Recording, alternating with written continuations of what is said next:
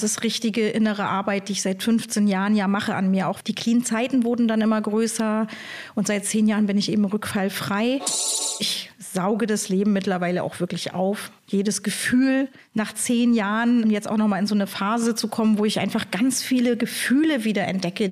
Wie viel Angst und Vermeidung aber genauso zerstörerisch einfach sein kann. Einfach nicht von sich was zu sagen oder ja, Bedürfnisse zu artikulieren. Help F M, der Selbsthilfe-Podcast. So, da sind wir wieder mit einer neuen Folge von Help F M, unserem Selbsthilfe-Podcast. Am Mikrofon begrüßt euch ganz herzlich Oliver Geldener und ich freue mich, heute einen besonderen Gast äh, begrüßen zu können in unserem Potsdamer Studio mit einem tollen Namen, natürlich einem Künstlernamen in dem Fall, Donna Confusa. Hallo. Herzlich willkommen, dass du den Weg hierher gefunden hast. Du kennst ihn insofern, weil du auch hier in der Selbsthilfe teilweise in Potsdam aktiv bist. Dazu kommen wir noch. Aber du hast auch eine, ja, wie ich finde, teilweise krasse, aber auch sehr mutige und eben auch eine sehr mutmachende Geschichte. Und das ist ja immer das, was wir auch erzählen wollen hier in unserem Podcast. Und du hast mir erzählt und tja, Zufälle gibt es ja nicht. Also wahrscheinlich war es das doch die Planung des Ganzen. Ehrlich gesagt, ich wusste es gar nicht, als ich dich einlud. Du hast gerade deinen zehnten Clean-Geburtstag hinter dir. Erstmal herzlichen Glückwunsch. Dankeschön. Und da können wir wirklich runden Geburtstag feiern hier in dieser Sendung. Ähm, Und das auf der neunundneunzigsten Folge ja, unseres Podcastes. Also die hundert machen wir bald voll. Du bist noch unter den ersten hundert, den Top hundert.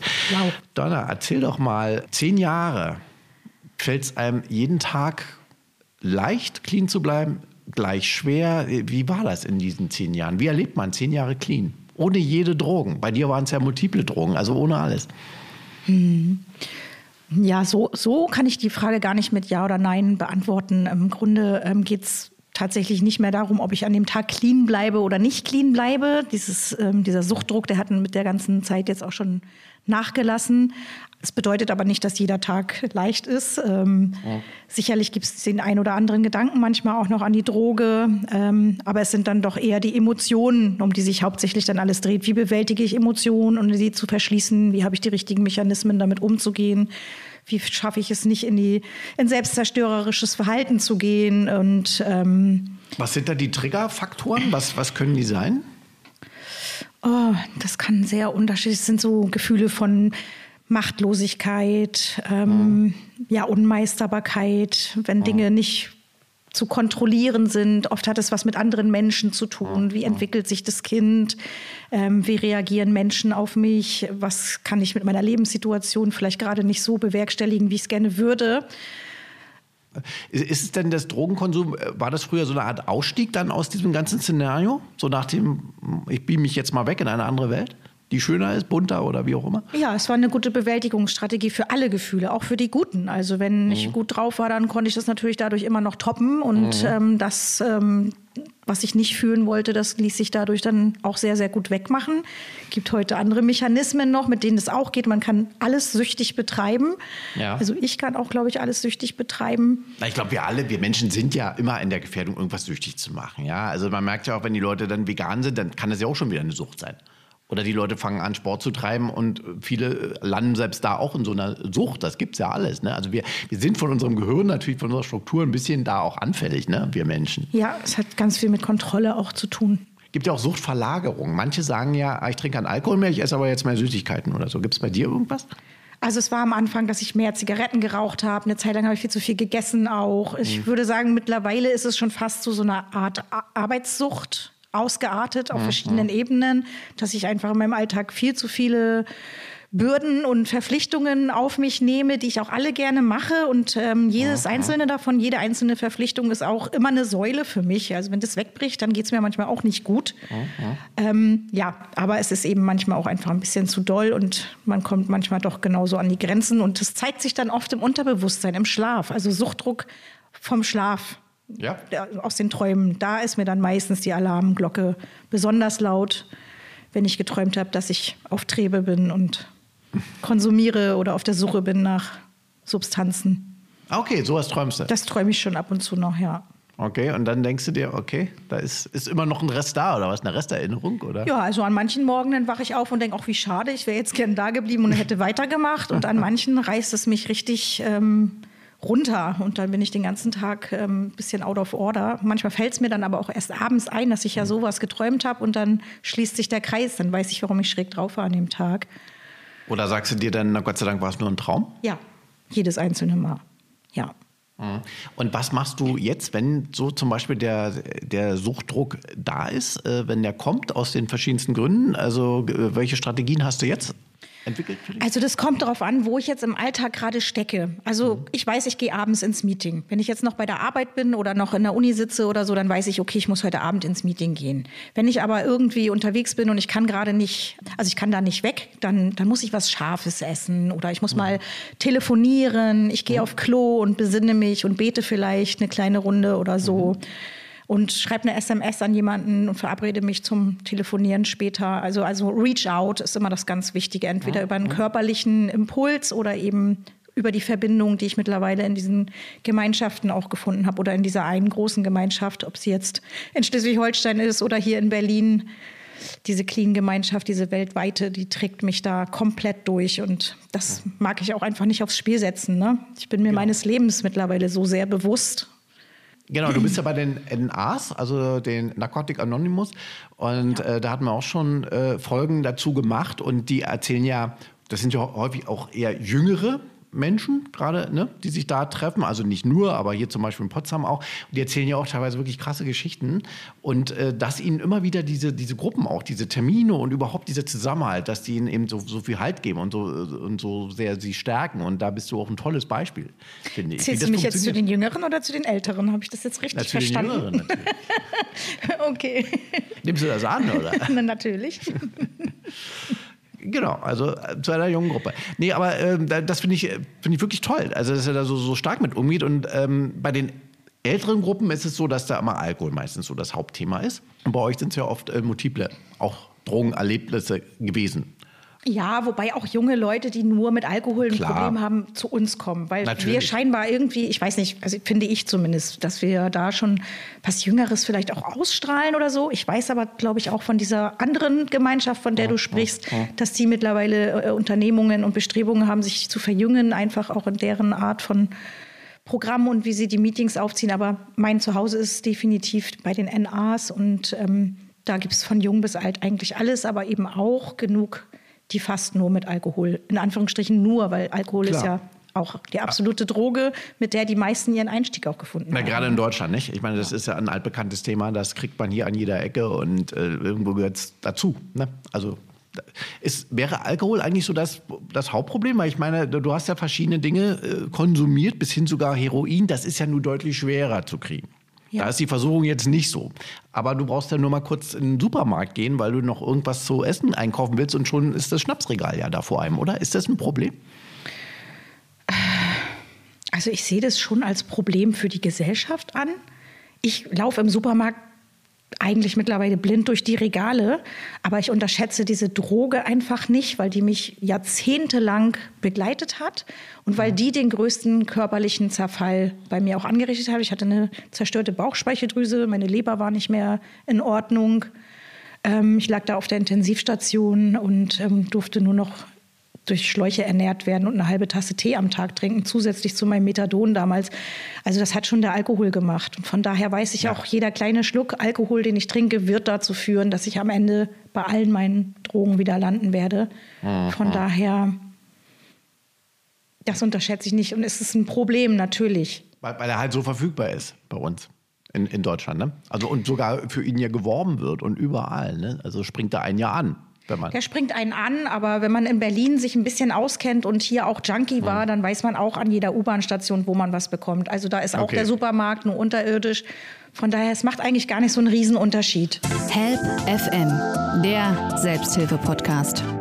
Erzähl doch mal uns vielleicht ein bisschen, wie bist du denn überhaupt reingeraten in diese Drogengeschichte? Du bist ja in Hamburg oder Hamburg, wie du so schön sagst, geboren. Warum ist dein Leben dann etwas anders verlaufen wie vielleicht bei deinen Altersgenossinnen? Hui. Gute Frage. Also ich bin schon in eine Suchtfamilie reingeboren worden. Also ja. ähm, meine Mutter ist eine südafrikanische Frau, mein Vater ist Braumeister, der hat sich die damals, ähm, wie soll ich das sagen, im Urlaub sozusagen mitgebracht und hat ihr hier schöne Versprechungen gemacht und beide wussten offenbar auch nicht ganz genau, worauf sie sich da einlassen und sind unzufrieden gewesen. Meine Mutter hat damals mit ihm auch schon konsumiert. Mein Vater hat schon sehr, sehr viel getrunken und ähm, mein Bruder wurde geboren und als ich geboren wurde, da waren die schon getrennt und ähm, am mhm. Abgrund. Meine Mutter war da auch schon am Abgrund. Wir wurden dort mit Polizeigewalt damals rausgeholt, ähm, nachdem viele Sachen einfach bis zum Jugendamt auch durchgedrungen sind, mhm. was dort mit uns passiert ist als Kinder. Die Nachbarn sind aufmerksam geworden, Kindergarten und Schule sind aufmerksam geworden und genau, irgendwann ähm, mussten wir da eben auch rausgeholt werden. Was, was war vorgefallen? Willst du darüber sprechen? Also, die haben sich gestritten um Sorgerecht. Mein Vater hat natürlich auch versucht, meine Mutter so schlecht es geht aussehen zu lassen. Mhm. Es ist aber auch natürlich ein Fakt, sie war drogenabhängig. Sie hat Dinge zugelassen, die mit uns Kindern passieren. Das sollte keinen Kindern widerfahren. Sie hat es wahrscheinlich auch gegen Geld gemacht. Sie hat uns verwahrlosen lassen und ähm, wir hatten teilweise nichts zu essen dort und waren tagelang alleine. Und ähm, sie hat dann Gerichtstermine nicht wahrgenommen und uns dann ins Ausland gebracht und dahin entführt, mehr oder weniger auch. Boah, das ist aber echt eine krasse Geschichte, wirklich. Ja, und als wir dann noch mal kurz zurückgekommen sind nach Hamburg, ich glaube, sie wollte eigentlich nur über eine Nacht dort bleiben, da wurden, da kam dann die Polizei und hat die Tür aufgebrochen und hat uns rausgeholt und direkt ähm, zu Pflegeeltern gebracht. Das war auch ein sehr traumatisches Erlebnis, das weiß ich aber noch. Sie hat sich gewehrt und ich war bei ihr auf dem Arm und Boah. Sie ist die Treppen runtergestoßen worden und ähm, ja, ich musste dann bei diesem Polizisten und bei den Nachbarn da irgendwie auf den Arm. Also von daher, das waren so die Umstände, in denen ich groß geworden bin. Also mhm. da war ich ja vier und ähm, dann waren wir ein Jahr lang bei Pflegeeltern. Danach hatte mein Vater eine neue Frau, ähm, auch zwanzig Jahre jünger und überfordert, aber die wollten unbedingt uns Kinder da hinholen und ähm, da ging es eigentlich weiter. Also mein Vater mhm. war immer noch jähzornig und cholerisch und ein Trinker und mhm. die andere war gnadenlos auch überfordert, da jetzt zwei wildfremde, verkorkste Kinder großzuziehen, hat ganz schnell ihre eigenen zwei noch hinterher gemacht. Mhm. Und dann war das Chaos perfekt, also alle waren überfordert, es war Gewalt, also es gab keine Erziehung auch in dem Sinne, da wurde gespurt oder es gab eben auf die Fresse, wenn ich mal so sagen darf. So. Ja, und ähm, als Kind habe ich schon gelernt, wie man Bier braut. Also ich wurde auch mit in die Brauerei genommen, es wurde mir auf die Schulter geklopft, ähm, wenn ich Bier getrunken habe, wenn Besuch da war. Und mein erstes Glas ähm, Alkohol gegen Kummer, das ist morgen sogar äh, der Tag, das war, als mein Pflegepony verbrannt ist, am achter zweiter neunzehnhundertachtundachtzig. Der Pflegepony ist verbrannt. Genau, also da war. Du hast doch alles mitgenommen, oder? Vom Schicksal. Ja, wow. Nicht nur das. Also es waren tatsächlich, also ich will, weiß gar nicht, was ich davon heute hier alles erzählen soll oder möchte, aber es war einfach auch geprägt von gestörten Vorkommnissen ja. und Schicksalsschlägen. Mein Bruder, der drei Jahre älter ist, ist hier leider auch ähm, hm. sehr verkorkst gewesen. Und wir haben als Kinder einfach ähm, uns gegenseitig auch immer zerstört. Und wir wurden dann auch mehr oder weniger getrennt. Also der musste dann irgendwann ins Heim. Ich bin irgendwann freiwillig ins Heim gegangen. Und mein Bruder hat mich auch gequält immer. Und, ähm, der war ja älter auch, ne? Drei Jahre, mhm. genau. Er hat dann auch Dinge gemacht, die ich als Erwachsene dann auch erstmal verkraften muss. Ja, ja, klar. Das hat er so vorgelebt bekommen, ne? Irgendwo. Permanente ja. Gewalt. Ja. Hast du noch Kontakt mit deiner Familie? Also mittlerweile, also meine Mutter ist ja dann wieder nach Südafrika mhm. geschoben worden, mehr oder weniger, als wir ihr weggenommen worden sind und sie geschieden war. Mit der habe ich so einen sporadischen, groben Kontakt über WhatsApp, aber mhm. ich kann nicht richtig viel mit ihr anfangen. Ich mache das eigentlich, weil der Abstand zwischen uns so groß ist, dass ich denke, okay, ich kann's, ich kann das für sie machen. Ich war einmal da, wir haben uns gestritten, sie konnte nicht auf Augenhöhe mit mir als Erwachsene reden. Ich habe auch versucht, keine Schuldzuweisungen zu machen oder so. Ähm, aber sie wollte trotzdem nicht drüber reden, was damals vorgefallen ist. Und damit war für mich keine Basis gegeben, keine eine echte, nahe ja. Beziehung mit ihr einzugehen. Ja, ja, ja. Und da ich aber selber Mutter bin und ähm, von der auch nicht zurückgestoßen werden möchte von dem Kind, ähm, denke ich mir, vielleicht ist es einfach menschlich, wenn ich versuche, so nett ich kann, zu ihr zu sein und mhm. zu bleiben. Und ähm, der Abstand ist einfach groß. Also ihr genug. Seht euch nicht, maximal mal Videocall oder so. Hat ja. sie denn Kontakt zu, du hast eine Tochter, ne? Ja. Also zu ihrer Enkelin? Also mein Kind legt da nicht so viel Wert drauf mehr. Ganz okay. am Anfang, als sie noch klein war, Fotos schicken und so. Aber mittlerweile ist ähm, das Kind ja auch in der Pubertät. Ich sage immer das Kind, weil es gerade noch ein bisschen schwerfällt. Ähm, Stimmt, äh, hast du erzählt. Wäre jetzt ein anderer Podcast, wir können es ja kurz von mir aus ansprechen, dass da gerade die Geschlechteridentität eine äh, Problem genau, ist. Also die spielt gerade eine Rolle. Tochter, äh, ist die Frage, ob, da, ob ich da richtig lag. Also dein, dein Kind, genau. Ähm, und ähm, insofern... Wahrscheinlich mit der Mutter wirst du keinen großen Kontakt mehr haben. Dein Vater, ich weiß nicht, lebt der noch, oder? Ja, der lebt noch. Und auch dort ähm, habe ich im Zuge dieses Programms, über das wir schon gesprochen haben, diese Clean-Gemeinschaft, ähm, mal wieder Kontakt aufgenommen, um eben auch mhm. Verantwortung für mein Verhalten als Erwachsene ihm gegenüber mhm. dann auch und um eben auch wieder einen Fuß in die Tür für eine Versöhnung zu bekommen. Ähm, aber das ist sporadisch. Es ist nicht mehr so geprägt von...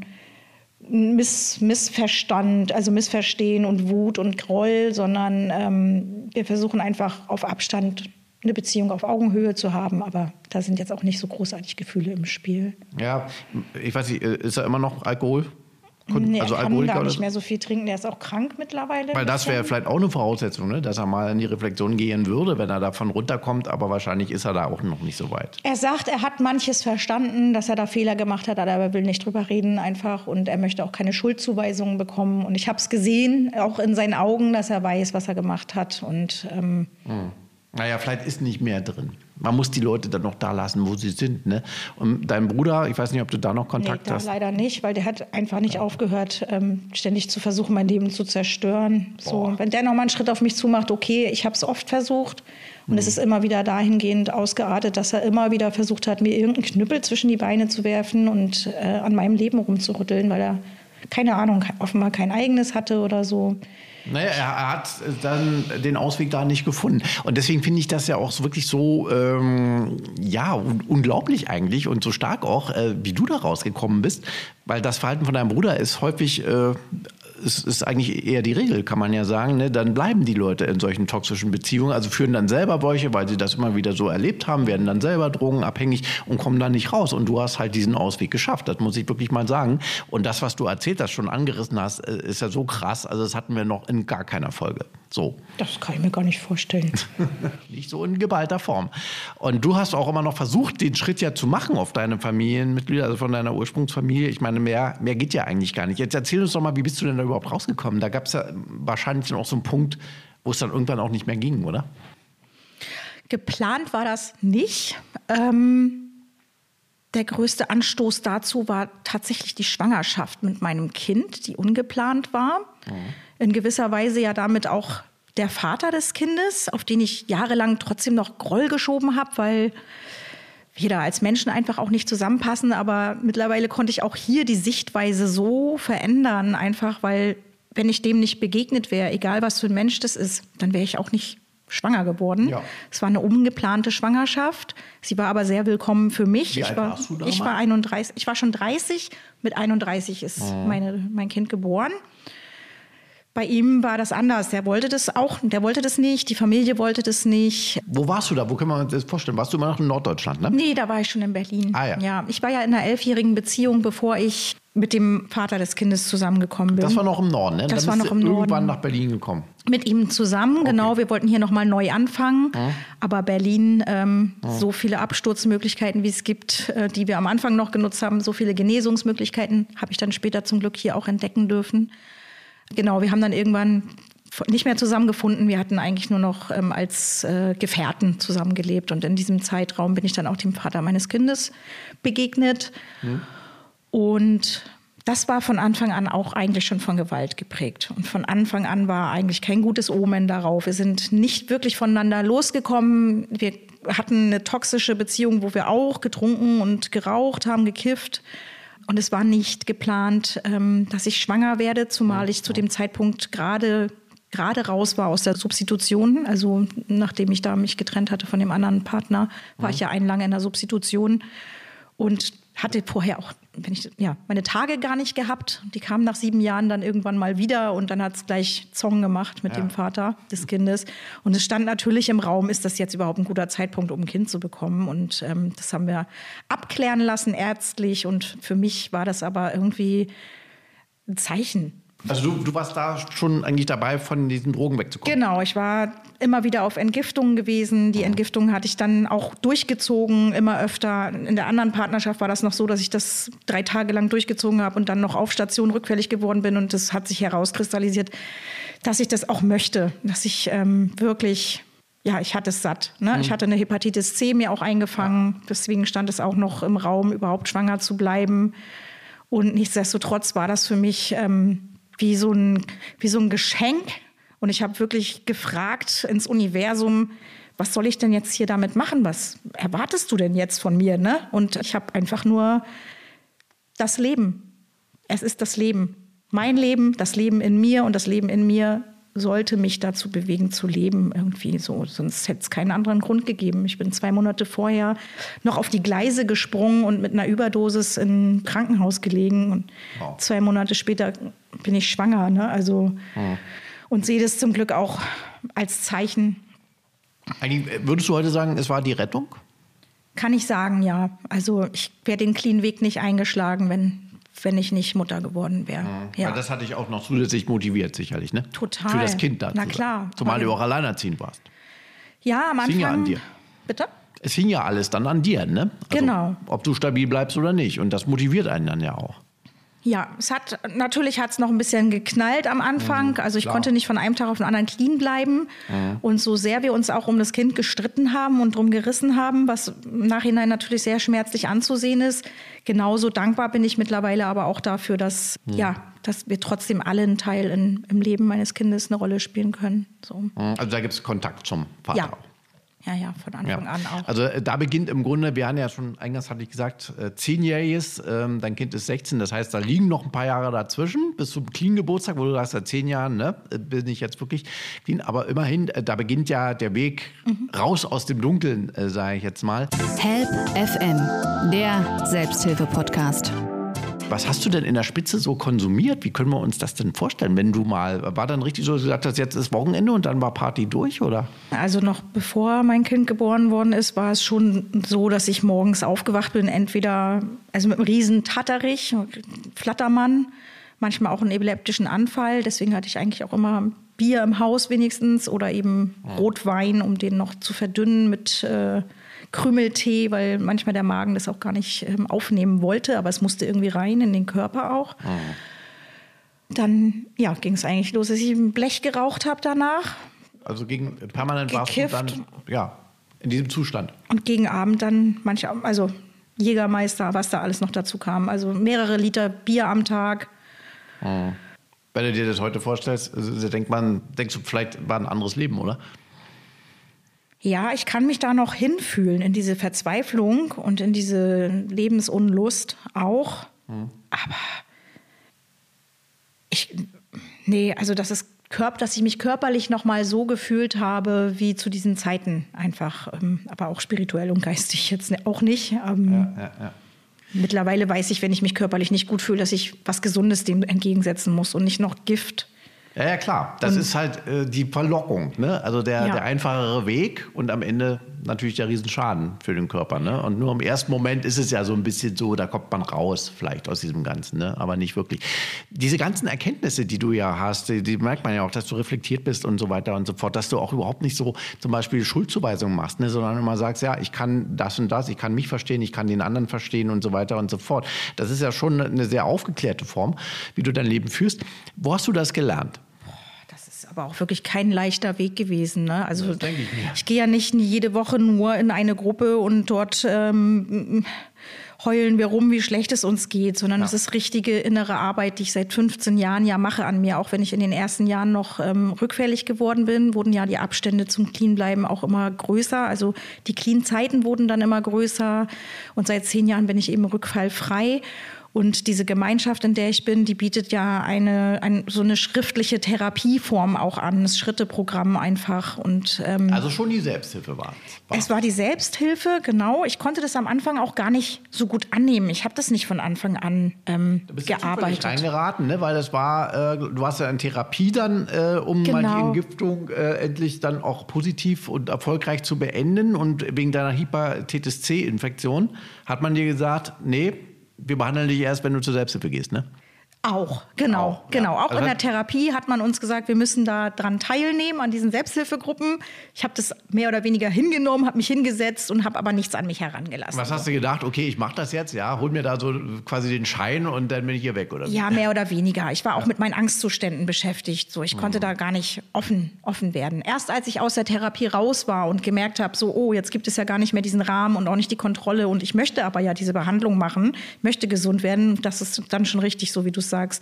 Die Entscheidung dann auch nochmal zu treffen, ja, für meine Gesundheit und für mein Kind. Ne? Ich wollte nicht an Leberzirrhose sterben, wenn die vielleicht erst zehn ist oder so. Naja, klar, ja. Also das hatte ich, das kann ich mir voll vorstellen, dass sich das sehr motiviert hat, auch in den schwachen Phasen, die ja immer wieder da sind. Wir haben ja eingangs schon darüber geredet und das war ja sicherlich am Anfang viel schlimmer, oder? Also das ist ja klar, dass es am Anfang, wenn man aus der Sucht kommt, ist ja die Rückfallgefahr immer viel größer ja. als jetzt noch. Ne? Da hat mich alles aus der Bahn geworfen, ob es ein Liebeskummer war oder ein Termin mit dem Vater vor Gericht oder wie auch immer. Mhm. Das ist immer dieses teuflische Suchtgedächtnis, das im Hintergrund sagt, Mensch, mach doch mal, trink doch noch mal einen Wein, dann ist wieder alles so schön, nicht? Und ein Jägermeister oder das und das und das. Also das ist ja auch in uns drin. Ne? Ja, irgendwo selbst so. Jetzt manchmal noch. Ne? Dann würde ich sagen, ach Mensch, eigentlich so nach so langer Zeit ist ja total gemütlich, es ist Urlaub, ne? Warum, warum soll ich da genau, immer ein Glas Wein trinken? Ich, ne? Ne? Wie mit der Zigarette. Ne? Man hat aufgehört, man weiß, wie schwer das ist und dann denkt man sich doch manchmal, ach, wie schön wäre jetzt eine Zigarette zu rauchen und mhm. nach ein paar Wochen hasst man es wieder einfach nur. Mhm. Na klar, also ich meine, das ist sicherlich so da, da, dass die Gefahr bleibt ja, das sagt ja auch jeder, ne? Im Grunde das Leben lang. Aber ähm, die Mechanismen hast du ja schon gesagt, ähm, die du für dich entwickelt hast oder die dir gut tun, das ist ja auch individuell. Manche gehen joggen, äh, du gehst dann vielleicht mal, hast ja gesagt, beten oder meditieren, gehst mal in dich, verabredest dich, also schaffst dir, sag mal, Termine oder schöne Momente. Ich gehe auch joggen. Ja, auch. Und ein, ein Termin ist halt auch die Gruppensitzung, ne? Genau. Zwei bis dreimal die Woche. Und da sagen ja auch immer viele, man will dann auch nicht als Loser dastehen. Ich meine, es ist ja nicht so, dass man bei den N A's rausfliegt, wenn man sagt, am Wochenende leider bin ich schwach geworden, aber man will es ja auch nicht, oder? Nee, weil es ein ständiger Struggle einfach bleibt. Ne? Also wenn ich immer versuche, das in Schach zu halten und zu kontrollieren, habe ich festgestellt, dann lande ich immer wieder an dem alten Punkt. Nur ja. wenn ich eine ganz klare Kante beziehe dazu.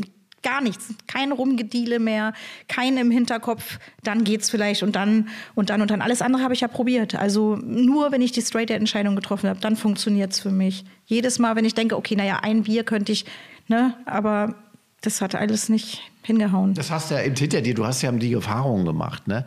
Und ja. jetzt ist es halt zehn Jahre ohne Bier oder sonst wie. Und es funktioniert ja auch bei Partys oder, oder in, in, in der Gaststätte, ne? So viel besser als früher. Also früher brauchte ich den optimalen Zustand, um irgendwie zehn Minuten durchzuhalten auf der Tanzfläche vielleicht. Was vielleicht noch würdevoll aussah, aber sich, ne? Also ich kann mittlerweile stundenlang tanzen, ohne mir irgendwas reinzufallen. Stichwort Mut an. Es gibt ja immer für alles Gründe. Und da war, ist ja dann ein Grund immer, ich muss, erst, ich muss locker werden oder so. Ne? Braucht man aber alles nicht. Ne? Nee, man muss einfach mal diese zehn Minuten Charme überwinden, die vielleicht am Anfang auf der Tanzfläche da sind und dann macht's Spaß einfach. Also ich sauge das Leben mittlerweile auch wirklich auf. Jedes Gefühl. Nach zehn Jahren ähm, jetzt auch nochmal in so eine Phase zu kommen, wo ich einfach ganz viele Gefühle wieder entdecke, die ich früher immer nur wegmachen wollte. Auch Traurigkeit oder Angst oder so, wo ich bis noch vor kurzem so extreme Mechanismen entwickelt habe, um das zu fühlen, um das nicht zu fühlen irgendwie. Und jetzt einfach dankbar dafür sein kann, dass die da sind. Ich habe jahrelang nicht mehr geweint. Ich habe jetzt in den letzten zwei Wochen habe ich bestimmt zwei, dreimal geweint, mehr als eine einzige Träne. Und das ist wirklich schön. Meistens sind es ja nicht so schöne Anlässe, aber ich feiere das einfach, dass, dass die Gefühle und diese ganze Bandbreite einfach wiederkommt. Also das Authentische, ne? Und, genau, und nicht mehr funktionieren zu müssen, sondern auch zu riskieren, einfach mal.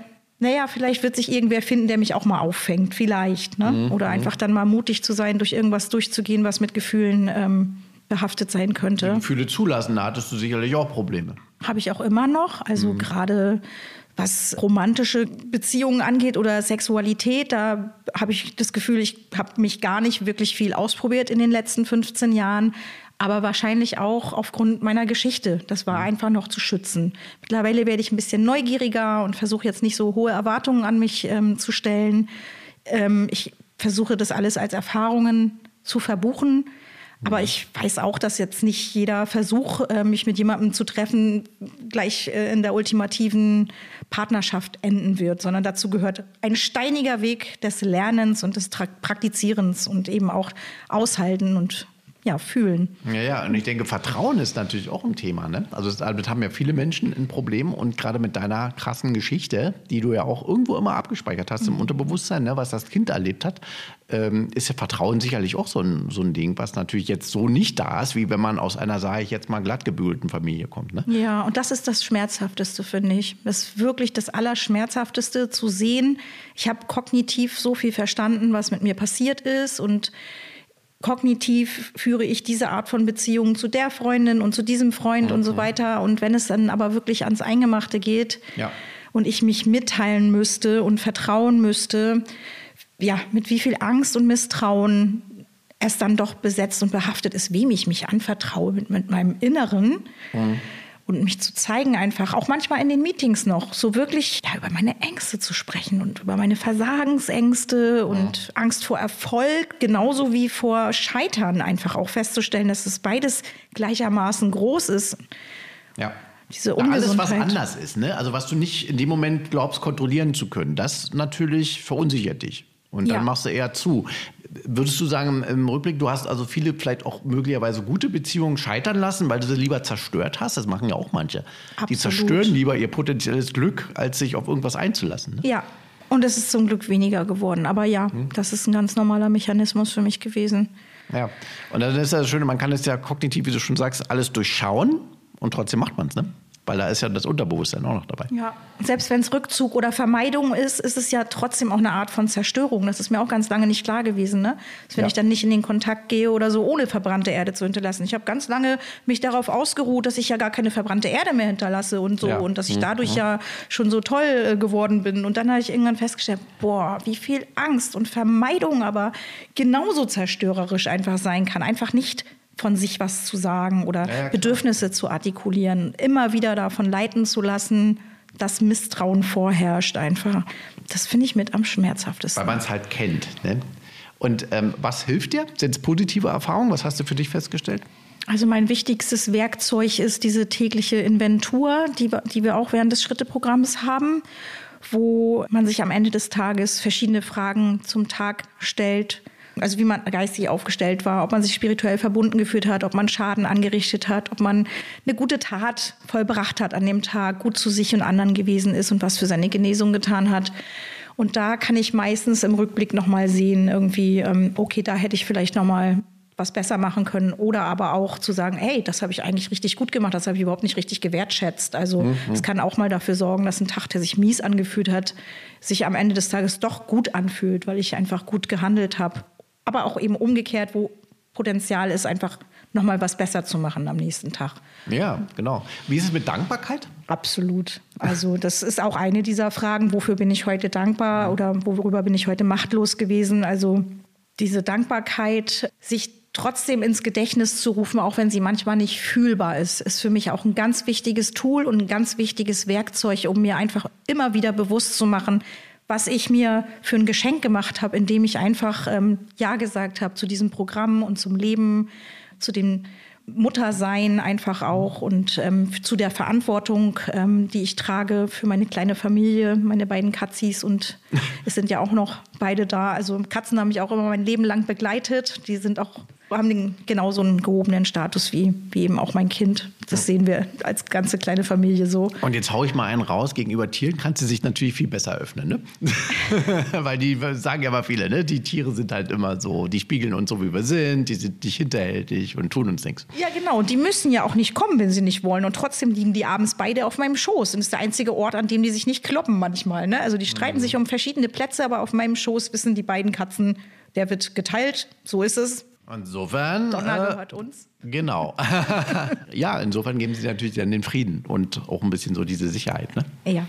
Und so viel Liebe einfach. Ich kann so viel Liebe zu denen. So, das sind auch so die schmerzhaftesten Täler, durch die ich gegangen bin am Anfang, als meine beiden anderen Katzen gestorben sind. Das waren so die ersten Schicksalsschläge, die ich clean mitgemacht habe, nach dieser ganzen Hin-, mhm. Hin- und Her-Geschichte mit, mit dem Kind und dem Vater und so. Die ersten nahestehenden Personen, sage ich auch einfach mal dazu, die, die gestorben sind und wo ich wirklich auch Suchtdruck hatte und so. Das hing schon viel immer an den Katzen auch, ja. Also jeder spielt da seine Rolle. Das hast du dir alles sehr gut aufgebaut, finde ich. Und ich glaube, du kannst der Welt wahnsinnig viel Liebe und Gutes schenken. Und ich freue mich, dass du dich selber befreit hast aus all deiner Vergangenheit und was du erlebt hast und dass du nicht Sklave deiner Vergangenheit geblieben bist, sondern einfach sagst, nee, ich mache was anderes und da rausgetreten bist. Also wirklich dafür nochmal meinen Respekt. Und ich bin mir sicher, dass du da noch einiges der Welt schenken wirst. Alleine habe ich das nicht geschafft. Das muss ich wirklich an dieser Natürlich, Stelle nochmal sagen. Wir brauchen immer die Gemeinschaft, ne? Ja, ja, danke. Du bist ja auch im sozialen Bereich, also bist du ja da auch äh, gerade eher so karitativ äh, beruflich nebenbei unterwegs, neben deinem Studium. Also du, du machst schon einiges und ich denke, äh, die Reise, na sowieso, die geht ja noch weiter hier auf dieser Welt und du wirst dann noch einiges tun. Vielen Dank, dass die Reise auch nach Potsdam führte, in unser Studio und du uns äh, deine Geschichte erzählt hast und weiterhin alles Gute für dich, ja? Und ja, ich habe zu danken. Vielen Dank für das Interesse. So, das war also unsere Folge diesmal mit Donna Confusa, die so konfus ja gar nicht mehr ist. Das ist ein alter Name, aber ich finde das schön und das ist wie so ein Künstlername, mit dem du ja auch noch einiges machen kannst.